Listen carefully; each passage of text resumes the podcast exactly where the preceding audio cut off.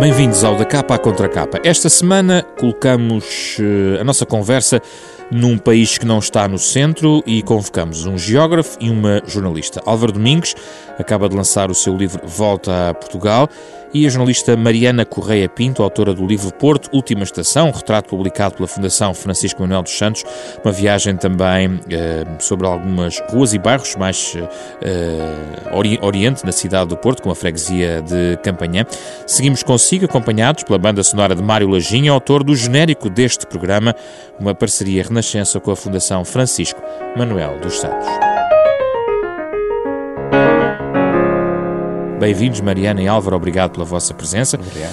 Um, quando falamos de periferias, uh, Álvaro Domingos costuma sempre uh, dizer que é, no fundo, a medida que nos afastamos do centro. Sim. Mas hoje em dia, o que é que é o centro? Já há vários centros e, portanto, se calhar não faz sentido nenhum pois, falar nestes termos, pois não? Nem uma, periferias. Havia um exercício de simetria entre, ou de oposição entre centro e periferia. Uh, há, uma, há uma espécie de dupla metamorfose Uh, havia um urbanista, e eu vou repetir a solução porque me parece bem, que explicava isto dos modelos urbanos com ovos. E então, o primeiro modelo urbano uh, é o ovo cozido. Ou seja, é a ideia da cidade concentrada e, e, com uma casca que era, que era a muralha, não é? E, e, a ideia de cidade convoca três dimensões da condição urbana, que é a ideia de espaço edificado, intensamente edificado, infraestruturado, etc a ideia de grupo social que vive nesse espaço e a ideia de governo do grupo social que ocupa esse espaço e desse espaço também. Ou seja, as raízes clássicas que correspondem à polis, à civitas e à urbis. Urbis urbano, civitas cidade, um, polis, uh, polícia, política, etc. E então, um, o ovo cozido é uma espécie de modelo totalizante em que sociedade, território, forma urbana, etc., cabe tudo na mesma representação. O, o, modelo que vem a seguir e que já é do século XX, assumidamente, na Europa, nos Estados Unidos, é o ovo estrelado. Hum. Ou seja, não é a ideia da cidade que cresceu apenas, mas manteve a sua estrutura, não. É a sua divisão, claramente, entre uma gema, que é o centro, e o centro define-se pela centralidade. Centralidade tem que ver com número e diversidade de funções, desde as mais sofisticadas e institucionais, sim, hierarquicamente superiores, como funções de governo, sedes de um banco, o, câmaras for, municipais, as, as, mais raras, equipamentos de exceção, etc. Portanto, tudo aquilo que origina emprego e polarização. E a periferia seria uma espécie de, é uma palavra negativa, seria, seria a, a clara do ovo, ou seja, tudo aquilo que era centrifugado por, esse, por essa gema. Eu creio que o modelo da área metropolitana de Lisboa ainda é um ovo estrelado. E o do Porto? O do Porto não é. É, é a receita seguinte, que são os ovos mexidos. Então. Ou seja, uh, contrariamente à cidade, que já é uma palavra muito difícil para de, denominar o que é a condição urbana, nós hoje falamos, nós quando eu digo nós, genericamente nas ciências sociais, falamos no urbano ou no processo de urbanização. E então o processo de urbanização, como é um processo, portanto está sempre a mudar e às vezes muda de forma muito abrupta e muito rápida, mas como é um processo, eh, toma forma e toma lugar nas mais diversas circunstâncias. Eu diria que Portugal eh, basicamente é um país urbanizado, é uma sociedade urbanizada, porque eh, o contrário da urbanização era o rural, e essa palavra hoje em dia é, não, não a conseguimos controlar, porque ela, ela vem de um mundo eh, em que o rural era ao mesmo tempo, significava ao mesmo tempo que, que a base económica, que era a agricultura, significava que a cultura ou a visão do mundo eram as culturas camponesas e as suas especificidades, não é? O seu fechamento sobre si, uh, o sentido da comunidade, da religiosidade, uma certa aversão ao que era de fora, etc., e o terceiro pilar da ruralidade era a paisagem, porque a agricultura é uma atividade que se desenvolve em superfície. E, portanto, o, o agricultor era uma espécie de jardineiro da paisagem. Se nós olharmos para os números, hoje em dia, a agricultura não chega a 3%. Mas há um rural que é estático, não é dinâmico. Está lá o, a paisagem como tal. O que eu acho é que quando o rural tinha nome, tinha este nome e era uma coisa clara, eram estas três coisas ao mesmo tempo. Nós hoje devemos fazer o contrário, que é perguntar por cada uma delas, que é para ver se ela existe e como é que existe e qual é a sua geografia. E então, se perguntarmos pela produção agrícola, do ponto de vista, estamos a falar economês, ela significa pouco mais que 3% da, do, da economia portuguesa. Ou seja, 3 Ford Volkswagen e não chegam, não é preciso 3, 2, tal, chegam para o mesmo volume de produção da agricultura, incluindo já coisas importantes como o vinho do Porto, ou o azeite, ou o leite, ou as frutas, ou as hortícolas, etc. E, portanto, como é que o rural pode existir sem o pilar da economia agrícola? A segunda questão é onde é que estão as culturas camponesas? Dissolveram-se, eu diria felizmente, porque era o tempo da miséria da escassez e do país que emigrava maciçamente para fugir uh, a essas condições.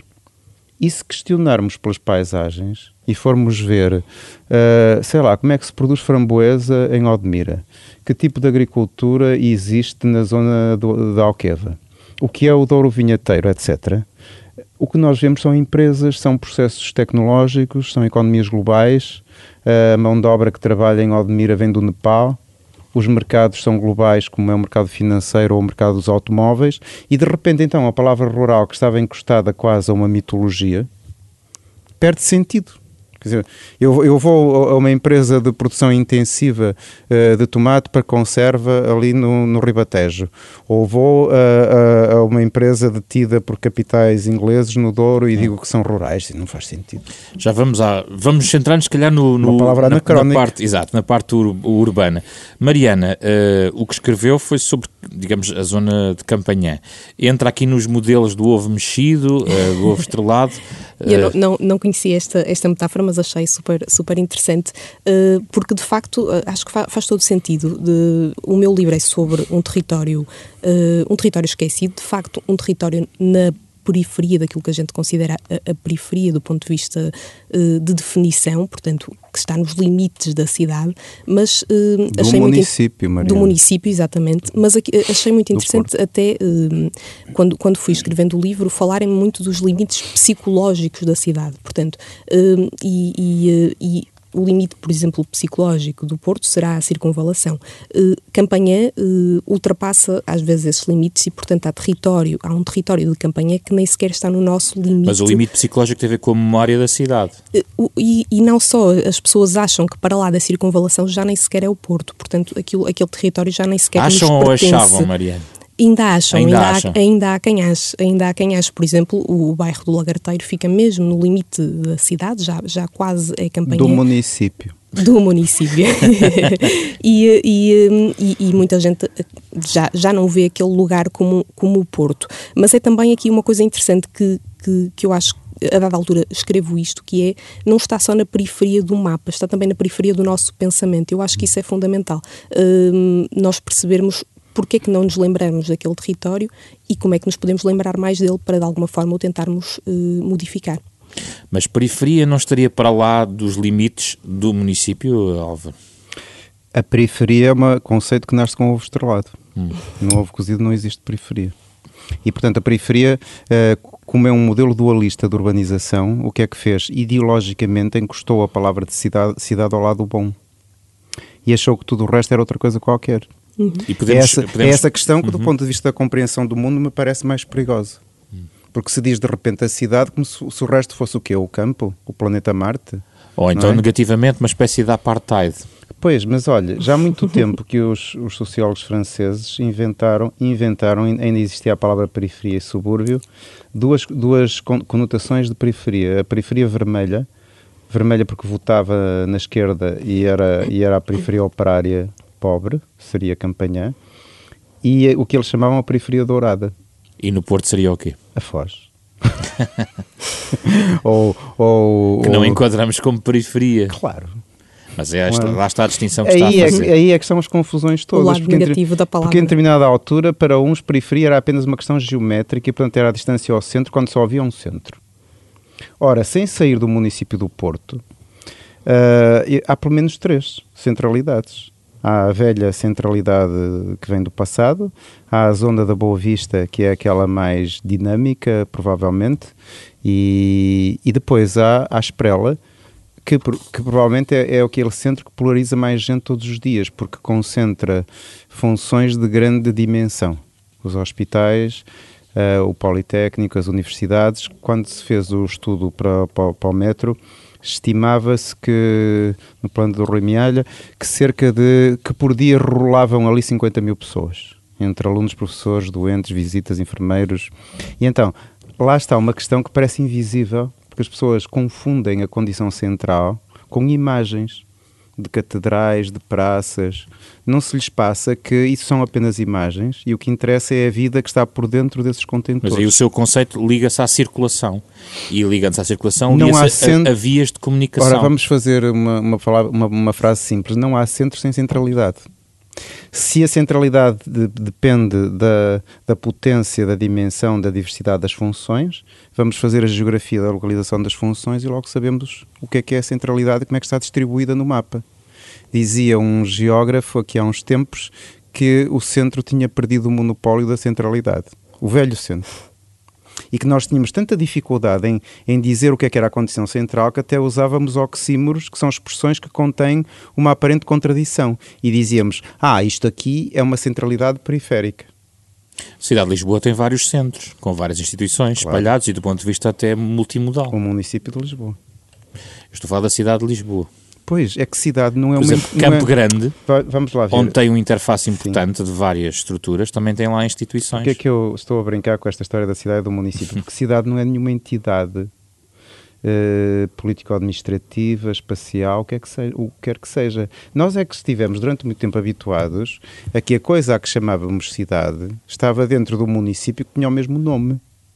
Só quando ela transborda do município, ou quando a urbanidade dos outros municípios, por, por expansão, cola com a que já lá existe, nós de repente temos uma geografia confusa. Porque temos uma, uma, uma urbanização, uma mancha urbana espalhada por vários municípios. E então as pessoas dizem assim, ah, isto é a cidade da Amadora, ou isto é a cidade de Matozinhos, e estão na cabeça a imaginar um mapa de bolas. Já bola, não existe. Há uma bola no meio, há umas bolas a gravitar, como se fosse o Sol e os planetas, não sei o que mais. Eu acho que esse sistema que é anacrónico, nós vivemos em sociedades muito plásticas, muito que se mexem muito. E, e que todos, todos os dias, e ao longo da sua vida, ao longo de uma semana, ao longo do ano ou do mês, percorrem os territórios mais diversos habitualmente as populações mais problemáticas estão fixas, porque uh, a, sua, a sua falta de capital social, de dinheiro, de, de emprego, de, de, níveis de escolaridade, etc., encostou-as a uma situação de pobreza e de carência que as prende a um determinado território. Isso vê-se muito em Campanhã, por exemplo, não é? Uhum. E a Mariana... Mariana, houve alturas em que Campanhã tentou chamar a atenção para a sua condição... Uh, vista talvez de maneira negativa, com a da pobreza e da precariedade, e não conseguiu nunca chamar a atenção? Houve alturas, uh, historicamente, onde isso aconteceu? Historicamente, eh, quer dizer, Campanha tem, tem uma história assim muito resumidamente, era uma freguesia que era fortemente rural, que depois foi engolida, digamos assim, pela indústria, quando, sobretudo com a, com a chegada do caminho de ferro e com a estação de Campanha a ser implementada, eh, a estação a ser implementada em Campanha em 1877. E eu julgo que a partir daí eh, Campanha recebeu centenas de migrantes vindos do, do Douro, a cidade ficou algo sobrelotada naquela zona e, e, e começa-se a ganhar, uh, a partir daí a cidade ganha uh, dois, dois duas faces, digamos assim, o Ocidente e o Oriente. Eu não sei se o Álvaro Domingos uh, gosta desta, desta divisão das cidades e o que é que ele acha sobre isto. O Grande Oriente Lusitano. Álvaro Domingos gosta de desconstruir qualquer conceito. Exatamente, exatamente. Não, não, concordo perfeitamente. E, e, e, isto, eh, eu achei muito interessante, uma das coisas que eu achei interessante à, medida que fui desenvolvendo este livro, um, foi a dada altura fazer um exercício que era olhar uh, um mapa de Campanha de cima. E é muito interessante vermos que Campanha é uma geografia uh, rasgada, digamos assim, e triplamente rasgada. É uma, é uma geografia que foi rasgada pelo caminho de ferro, efetivamente a partir de 1877, com a estação, um, que é cortado pela, pela estrada da circunvalação, o tal limite psicológico da cidade que eu falava há pouco, e também uh, pela VCI. Mas é que eu falo, são tudo vias de comunicação. São tudo vias de comunicação, mas que de alguma de... forma criaram quase muros dentro, dentro da, antes da freguesia. Antes as vias de comunicação era o Val de Campanha. O Val de Campanha, exatamente. Para lá do Val parecia que já não era incríveis. a cidade. Exatamente. Agora, Portanto, eu, eu, concordo com a Mariana que o, o problema de Campanhã é o seu nascimento enquanto Campanhã que fica com aquele ferrete de pobreza, porque Campanhã é o sítio das ilhas, antes de ser o sítio da maior concentração de habitação social no Porto. Uhum. E então essa, essa industrialização de, da segunda metade do século XIX criou uma espécie de situação de pobreza crónica em Campanhã. E a história da chegada do caminho de ferro é muito curiosa porque é exatamente a contraciclo. Enquanto que no século XIX a chegada do caminho de ferro reforçava os centros que já existiam e a, e a própria arquitetura das estações era uma arquitetura monumental, não é? No Porto há uma discussão terrível porque uh, os engenheiros acham, temos aquela belíssima ponte do, do Gustavo Eiffel, que é uma obra-prima, uhum. e, os, e os engenheiros acham que a travessia é aquela e que a estação será em Campanhã. Imediatamente se ouvem vozes muito, muito ativas e com muito poder a dizer que isso não tem, não tem qualquer sentido porque o centro do Porto não está lá e é preciso fazer uma estação à moda desde Paris, não é? Que é São Bento. Uhum. E depois, como toda a logística das mercadorias, que isso é muito importante para o, para o dia a dia de um aglomerado urbano, se fazia na Ribeira, no, portanto, o, o, o Rio Douro era o Porto do Porto, a grande alfândega tinha sido acabada de construir no lugar onde ela, onde ela está, e havia que fazer a relação entre o transporte ferroviário e o marítimo e o fluvial. E, portanto, eis não quando vêm duas linhas ripadas de Campanhã, uma obra complicadíssima, toda em túnel, não é? rebentar com aquele granito todo. Uma que vai dar a grande estação, que é São Bento, não é? A estação de, uhum. de, que dá no olho e que de facto é atraída por uma centralidade que já existia ali. E, portanto, Campanhã, em vez de uh, provocar um fenómeno de novo centro, não fez. Não fez. No, Ficou noutras... com a parte tomada da estação. E isso foi desequilibrando aquele território? É, isso criou um, o que nós chamamos um ciclo vicioso e não virtuoso. Uhum. Depois, muitos anos mais tarde, quando a questão, uh, quando há outra inovação na mobilidade e já não é o comboio, é a autoestrada, faz-se a rápida. E a Rábida decididamente desequilibra o modelo. É por isso, foi, por isso que eu gostei há bocado quando disseste Oriente e Ocidente. Uhum. A Rábida desequilibra o modelo para o Ocidente, porque a Rábida foi pensada já para um artefacto urbano de grande dimensão. Já não estamos a falar de Porto e arredores. Estamos a falar do, do, Porto de Mar, estamos a falar do aeroporto, estamos a falar de, de zonas industriais na Maia, em Matosinhos. Portanto, é outra escala de urbanidade. E então a, a, a Ponte da Rábida cruza a Boa Vista, que, ainda não era Boa Vista no sentido de centralidade que é hoje, não era sobretudo residencial, mas estava muito bem conotada socialmente. E depois demorou que tempos a fazer a travessia do Freixo, portanto a fechar a, a via de cintura interna e a criar uma situação que aparentemente seria de paralelismo entre a Rábida e o Freixo. E há um sinal muito forte disso que é o plano das Antas. Sim. O plano das Antas é um plano muito ambicioso, era maior ainda do que aquilo que lá está. E era a ideia, agora que temos a VCI fechada e uma ponta no freixo, vamos produzir um fenómeno Boa Vista deste lado. Com tanto azar nosso que, que a seguir já estávamos em crise.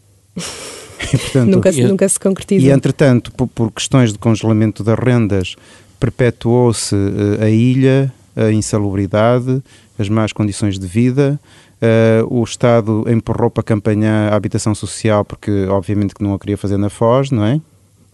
E, portanto, há uma espécie de fado ou de macina ou de qualquer coisa que passou ali. Mas que agora há um discurso político para que quer reverter isso. Ainda bem. não é de agora também. Ainda bem que há. há, há, um discurso político sobre isso há muitos anos. Aliás, eu, uma de, um dos exercícios que eu fiz foi ver os, os programas políticos uh, dos últimos anos e, e, não há nenhum que não refira a campanha como um sítio a ter em conta, um sítio a, a, apostar. Uh, daí as coisas se concretizarem vai, vai outro caminho. Porque de facto as escolhas, uh, se a ideia era desenhar uma cidade equilibrada, as escolhas nunca foram nesse sentido. Mas, oh, Mariana... O Álvaro acabou de, de dar algumas, algum, alguns exemplos e há outros. Por exemplo, em campanha instalou-se o matador, instalaram-se as feiras do gado e do porco há, há, muitos Sim. anos. No outro século, a questão dos bairros, das uhum. ilhas, a questão da desindustrialização depois, a partir dos anos 60, que foi sendo feita de uma forma mais mais ou menos eficaz ao Ocidente e foi sendo sempre adiada uh, ao Oriente, o nosso parque. Não é a desindustrialização, isto... é o que vem a seguir da dita, não é? Uhum. E portanto, o, o que eu acho é que a maior parte do investimento uh, que muda as coisas é investimento privado. O Estado normalmente faz infraestruturas e posiciona assim uns equipamentos de referência. E o que aconteceu era que uh, a, a, vitamina não era assim tão grande e quando aparece investimento privado relevante, obviamente que ele vai sempre para o lado ocidental, uhum. porque é aí que já há uma atratividade garantida, não é? Sim. Enquanto o nosso outro... parque da cidade é no Ocidente. O nosso parque oriental. Com certeza, é mas do outro lado há um lindíssimo que ninguém usa. Exatamente, mas, é... também, mas que também nunca foi, nunca foi, continua por, eh, por acabar. O Parque Oriental não está terminado. Não, mas não estou, não estou a falar desse, estou a falar daquele que tem um labirinto. Ah, o, o Parque São Roque. São Roque, São exato, Roque, sim. Que é uhum. lindíssimo. É lindíssimo, sim. Muito e esquecido, infelizmente. Ninguém procura, mas ele está estimado. Está, e o está. labirinto é um, foi recuperado, etc. É um não, exige uma, existe uma coisa que não é só apenas, que não se resolve apenas com políticas uh, municipais ou setoriais ou o que for. Era verdade, a Mariana ler o, o está publicado o Plano das Antas, uhum. que eh, em, em teoria, em tese, estavam reunidas todas as condições como já se pensava que estavam quando se rasgou o Fernão Magalhães e se fez aquela zona mais, mais arejada da, daquele bairro, não é? E daquela uhum. praça em meia laranja. E então, o que é que nos falta mais? Temos uma coisa que é muito rara em Portugal, que é no mesmo lugar uma autoestrada que é a VCI, diretamente conectada com um estacionamento de 3 mil e tal automóveis, que é toda a tralha que está por baixo das antas do estádio, uhum. do Dragão, e isto tudo ligado a uma estação de metro não é? Novíssima, uhum. lindíssima. e portanto, uh, o que é que falta para, para, para, para ver se a coisa pega? Uhum. E o que é certo é que quando tudo estava, pensava, se pensava que estava a funcionar, vem uma crise longuíssima, não é? Que só agora é que está a dar sinais de, de ser contrariada. E eu julgo que agora é, abre-se agora uma oportunidade que não podemos de forma nenhuma deixar escapar. O sinal da política pública creio que é exatamente o matadouro e a, e a intervenção na envolvente da estação de, de Campanhã. Uhum. E isso fará uma diferença? Será reprodutor naquela zona? Esperemos que sim. sim. Esperemos, temos essa fé. E a não? É? transição para o Conselho Limítrofe como é incompleta nesse ponto de vista? Não, o Conselho Limítrofe que é Gondomar, o que é que acontece? Gondomar não é a meia, é Matosinhos.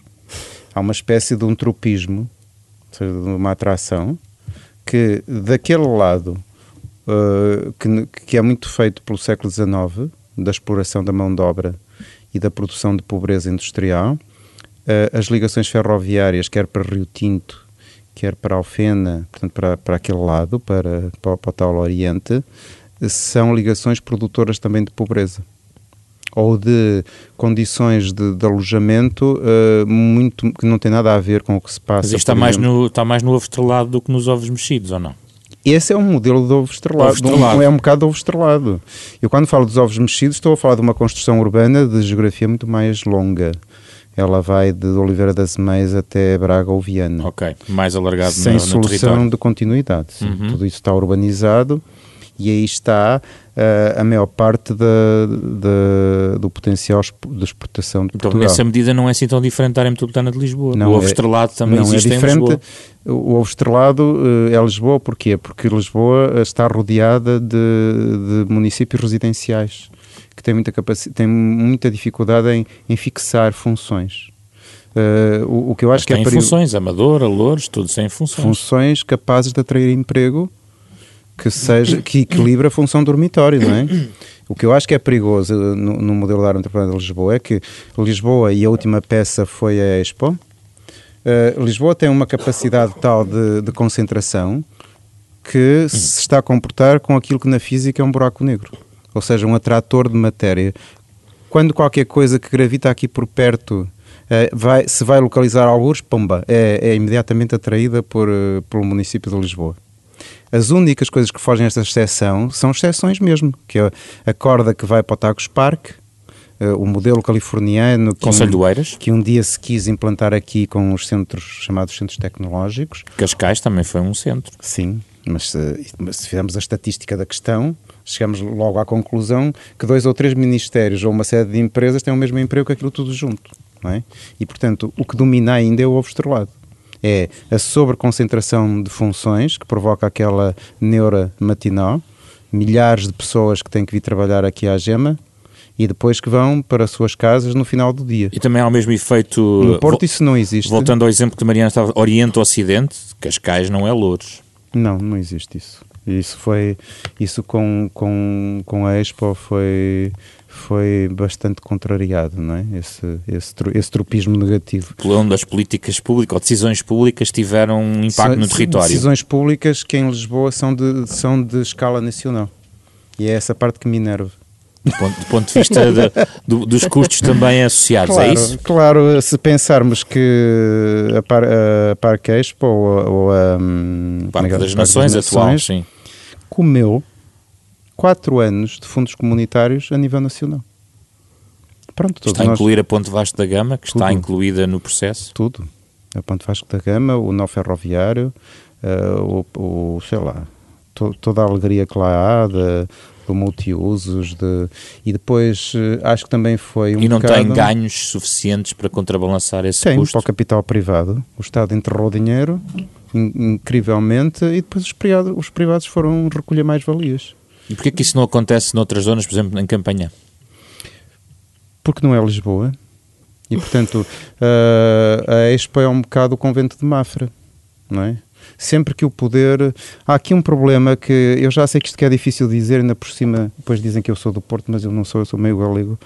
Uh, isto é, é, um, é, um, é uma coisa demasiado concentrada e macrocéfala desde o Afonso Henriques que veio por aí abaixo, ainda, ainda tentou fazer capitalidades em sítios diferentes, mas depois chegou aqui e aterrou. E a partir daí nunca mais parou. E hoje em dia provavelmente está mais concentrado do que nunca. Ora bem, por muito justo que o Estado seja, há sempre um desequilíbrio nas, nas decisões. Até no, no, último, no último pacote de financiamento da ciência, como, como Lisboa e Vale do Tejo estavam fora do, de determinados fundos comunitários, se, se arranjou um artifício para o dinheiro chover para aqui. Isso é fácil de explicar quando analisamos quais são os. É escusado pegar nos mapas, basta ver quais são os mecanismos de conservação do poder. Seja o poder político, seja o poder económico, seja financeiro, seja o que for. E, portanto, o esquema da concentração reproduz a, a rede e a malha do poder e da influência. E depois isso tem uma geografia. Uh, não é por acaso que se diz que o Porto, que é dos liberais, que é de não sei o quê, ou seja, o Porto nunca foi, nunca teve grande atenção do Estado. Não é? Uh, e portanto o que lá foi acontecendo foi muito por via da, da burguesia local. No século XIX, antes da filoxera, o, o vinho do Porto era metade das exportações Iniciativa privada? Mas a iniciativa privada exige para ganhar dinheiro, quer dizer, eu nunca vi os privados a tratar de valores públicos e coletivos com raríssimas exceções como esta fundação que, que, patrocina este programa. Habitualmente a lógica do capital é o dinheiro que faz dinheiro, ponto final. Não é? E depois, sei lá, o vinho do Porto provavelmente deu mais rendimento para Londres do que para o Porto. E nessa medida, eh, estamos a caminhar para o fim, eh, intervenções como a Expo ou intervenções noutro plano como Campanhã, porque estamos a distingui-las claramente do ponto de vista do investimento e todos os outros, eh, são cada vez mais difíceis, ou seja, o território está de tal maneira ocupado que não, não vislumbramos. Não é bem isso, é quando se investe num lugar que já por si é atrativo. Mas ainda há espaço para intervenções de larga Ui, escala. Então não há.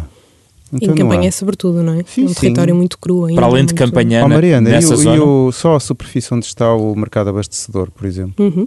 Sim, sim. Porque os mercados abastecedores são animais de nó de autoestrada, não tem que estar ali. Uhum. E há, portanto, não, não é um problema de espaço, é um problema de saber se um determinado investimento é reprodutivo ou não. Como eu dizia há bocado, se é possível uh, replicar o efeito travessia da Rábida ao efeito travessia do Freixo. Mariana, que expectativa têm as pessoas de campanha em relação a todo este discurso político que, foi, que acabava de dar, dar exemplo sobre as expectativas criadas ao longo dos tempos? Uhum. Muito pouco. Uh, Nota-se muito uh, uma, uma coisa que o José António Pinto Chalana, um assistente social de, da Junta de Freguesia de Campanha, chama uh, cultura da pobreza. Isto, obviamente, não é ele que chama, é a sociologia que chama. Que é as pessoas reproduzirem depois uma, uma espécie de um, de um fado. Elas acham que já não vão sair daquilo e que não há outra solução para elas Uh, e, e, e, depois têm comportamentos que, uh, que muita gente condena e não, e não compreende. E eles parecem, de facto, incompreensíveis. Por exemplo, uh, não pagar o infantário e ter uma parabólica, tomar o pequeno almoço do café quando se vive de um RSI. Mas tudo isto tem uma explicação. tem uma explicação do, do, ponto de vista da afirmação social, que para quem tem o mínimo não, se calhar não, não entende, mas uh, que para estas pessoas faz sentido. Portanto, se elas não têm, uh, não têm a roupa de marca, se não têm o iPhone, se o, se o pai está preso, se a mãe também é alcoólica, está na droga, está desempregada, e eles muitas vezes afirmam-se por aquilo que são os objetos. E isso faz com que esta cultura da pobreza se vá reproduzindo de uma forma mais ou menos incontrolável. E, portanto, eu vi muito em campanha uh, pessoas completamente desacreditadas, que acham que nunca vão sair daquilo e que nem sequer têm uh, a tentação de tentar mudar às vezes o futuro delas porque acham que não conseguem. Ou seja, Dizem... a intervenção é tão, é, a escala é tão larga que inclui a dimensão psicológica e social. Da, completamente, as pessoas sentem-se completamente uh, esmagadas e acham que não, não há outra solução. É assim, nós somos pobres, estamos esquecidos, ninguém se lembra de campanha. Há uma frase muito engraçada que eu vi mais do que uma vez que é, uh, eles diziam, amanhã vou ao Porto porque eles sentem-se fora do Porto, eles nem sequer se sentem da cidade. Os da, os da Foz também dizem, infelizmente, para eles por outras razões, não é? Mas é, é, é, isto, eu acho que isto é revelador daquilo que às vezes que se passa uh, não, em, A Mariana disse uma coisa território. muito importante, que é a importância que tem a persistência da urbanização da pobreza. Ou uhum. seja, isto para muita gente são memórias de várias gerações. Sim, e, por exemplo, o que se passa nas ilhas que à partida até podia parecer um potencial muito grande, e eu julgo que, que ainda é, mas, por exemplo, um fator que contraria muito é, é o envelhecimento dessa, dessa população. Uhum. Portanto, a mistura da, da condição de pobreza com o envelhecimento e depois um processo, eh, por exemplo, durante o Estado Novo as rendas estiveram congeladas e aquilo também produziu a dupla pobreza do, do proprietário e do inquilino. Uhum. Há muitas ilhas assim estão completamente encalhadas, não é? Muitas, imensas, imensas. É, e, portanto, eu não acredito na, na, legislação a nível nacional para resolver essas coisas. Estamos mesmo a acabar. Só uma pergunta antes de algumas sugestões que possamos ter de leitura sobre este tema, Álvaro Domingos. Começou pelo ovo cozido. E onde é que estão os exemplos, para nós percebermos onde é que existem ovos cozidos, para perceber o que é o exemplo de um ovo cozido neste Évora. caso? Évora é um ovo Évora. cozido todas as situações em que a condição urbana está muralhada, atascada, está encalhada. Em muitas capitais de distrito, o que é que aconteceu? Uh, os fundos comunitários trouxeram modernização, não foi só as acessibilidades, foram os politécnicos, as universidades, os hospitais, uh, tudo isso, mas depois não veio o investimento privado e agora o investimento público está desinvestido. E então não há, não há crescimento e a, e, a, e a fábrica urbana, digamos, a parte física, congelou.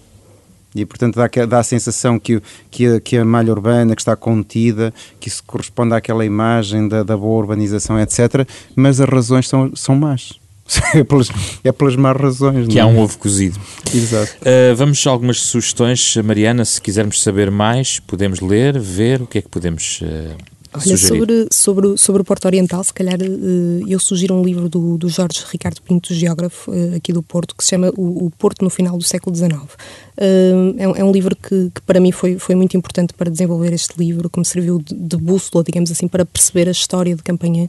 E ao ler aquele livro, de facto, percebe-se o que é que aconteceu no Porto para, esta, para estas duas faces de que falávamos há pouco, o Ocidente e o Oriente terem sido criadas e para aquele território ficar tão, tão esquecido.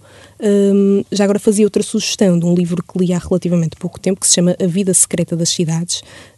o autor é, chama-se Suketumeta, julgo que não estou a, a pronunciar mal. Uh, foi, é o autor do livro que inspirou o filme Quem Quer Ser Bilionário. Hum. Um, e, é, e, é, um livro, é um livro muito, muito interessante. Ele, ele, a dada altura, não sei se tenho tempo, mas se, se tiver ali aqui uma sim, coisinha que trouxe. Muito rapidamente, sim. Ele faz, faz a seguinte pergunta. E isto também tem a ver um bocadinho com, com o que vivemos agora no Porto e que se vive também em Lisboa, esta, esta pressão imobiliária, esta, este assédio imobiliário que muita gente está a viver. Uh, é possível que uma cidade tenha demasiado êxito para o seu próprio bem? Uma cidade onde haja pouca delinquência, onde o metro seja pontual, onde a cultura seja de nível mundial e os restaurantes recebam estrelas Michelin? Sim, porque significa que não terás a possibilidade de viver nela. Uma coisa é que te excluam quando acabas de chegar, outra é que te expulsem da cidade onde a tua família vive há quatro gerações e que os culpados dessa expulsão sejam pessoas que acabaram de chegar num avião vindo de Berlim ou Paris. Uh, e isto, isto é muito interessante, eu, eu tenho, tenho dito isto algumas vezes, eu uh, não quero ver o Porto a morrer de êxito, como, como eu dizia a dada altura, uh, nem Lisboa e nem, nem outras cidades. Álvaro Domingos. Concordaria com tudo se não fosse a palavra cidade. com os municípios. Porque, por, não, não é isso. Por exemplo, o que estás a dizer não se aplica à Foz.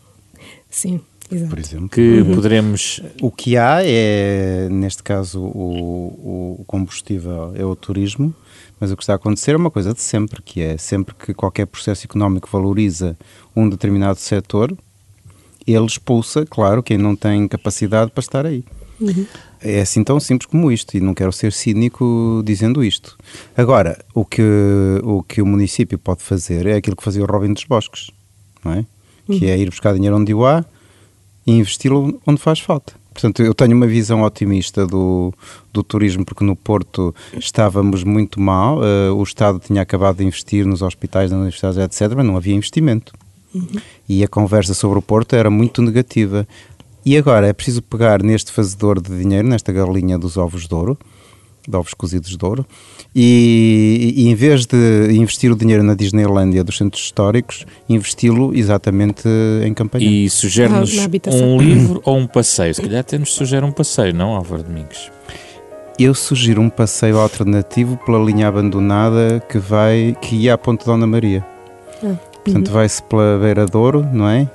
Uh, a montante da Ponte Luís I, que tem os dois tabuleiros, e depois olha-se para a escarpa e vê-se um sítio onde se possa subir, porque há vários. E depois faz-se o passeio da velha linha de caminho de ferro que vinha de Campanhã para, para a Alfândega, para a Alfândega Velha, que por acaso se chamava Nova. e então há uma, há uma visão do, do Porto Antigo muito, muito curiosa. E o livro, uh, para percebermos o que é a condição urbana, dois. Uh, Os Transparentes, do Onde Jackie, uma ficção sobre Luanda, aquilo que chamamos Luanda, e o último livro da, daquela escritora indiana, da, da Arundhati Roy, o Ministério da Felicidade Suprema, para, para também percebermos o que é que é a condição urbana na Índia e as suas imens, imensíssimas contradições. Mariana Correia Pinto, Álvaro Domingos, muito obrigado. A presença neste da Capa Contra Capa, o programa da Renascença, em parceria com a Fundação Francisco Manuel dos Santos, sempre ao sábado, às nove e meia da manhã. Pode haver de novo em podcast ou em rr.sa.pt. Eu sou José Pedro Frazão, produção de Ana Marta Domingos, com apoio de Carlos Vermelho e João Campelo. Na próxima semana regressamos com outro tema para a nossa conversa.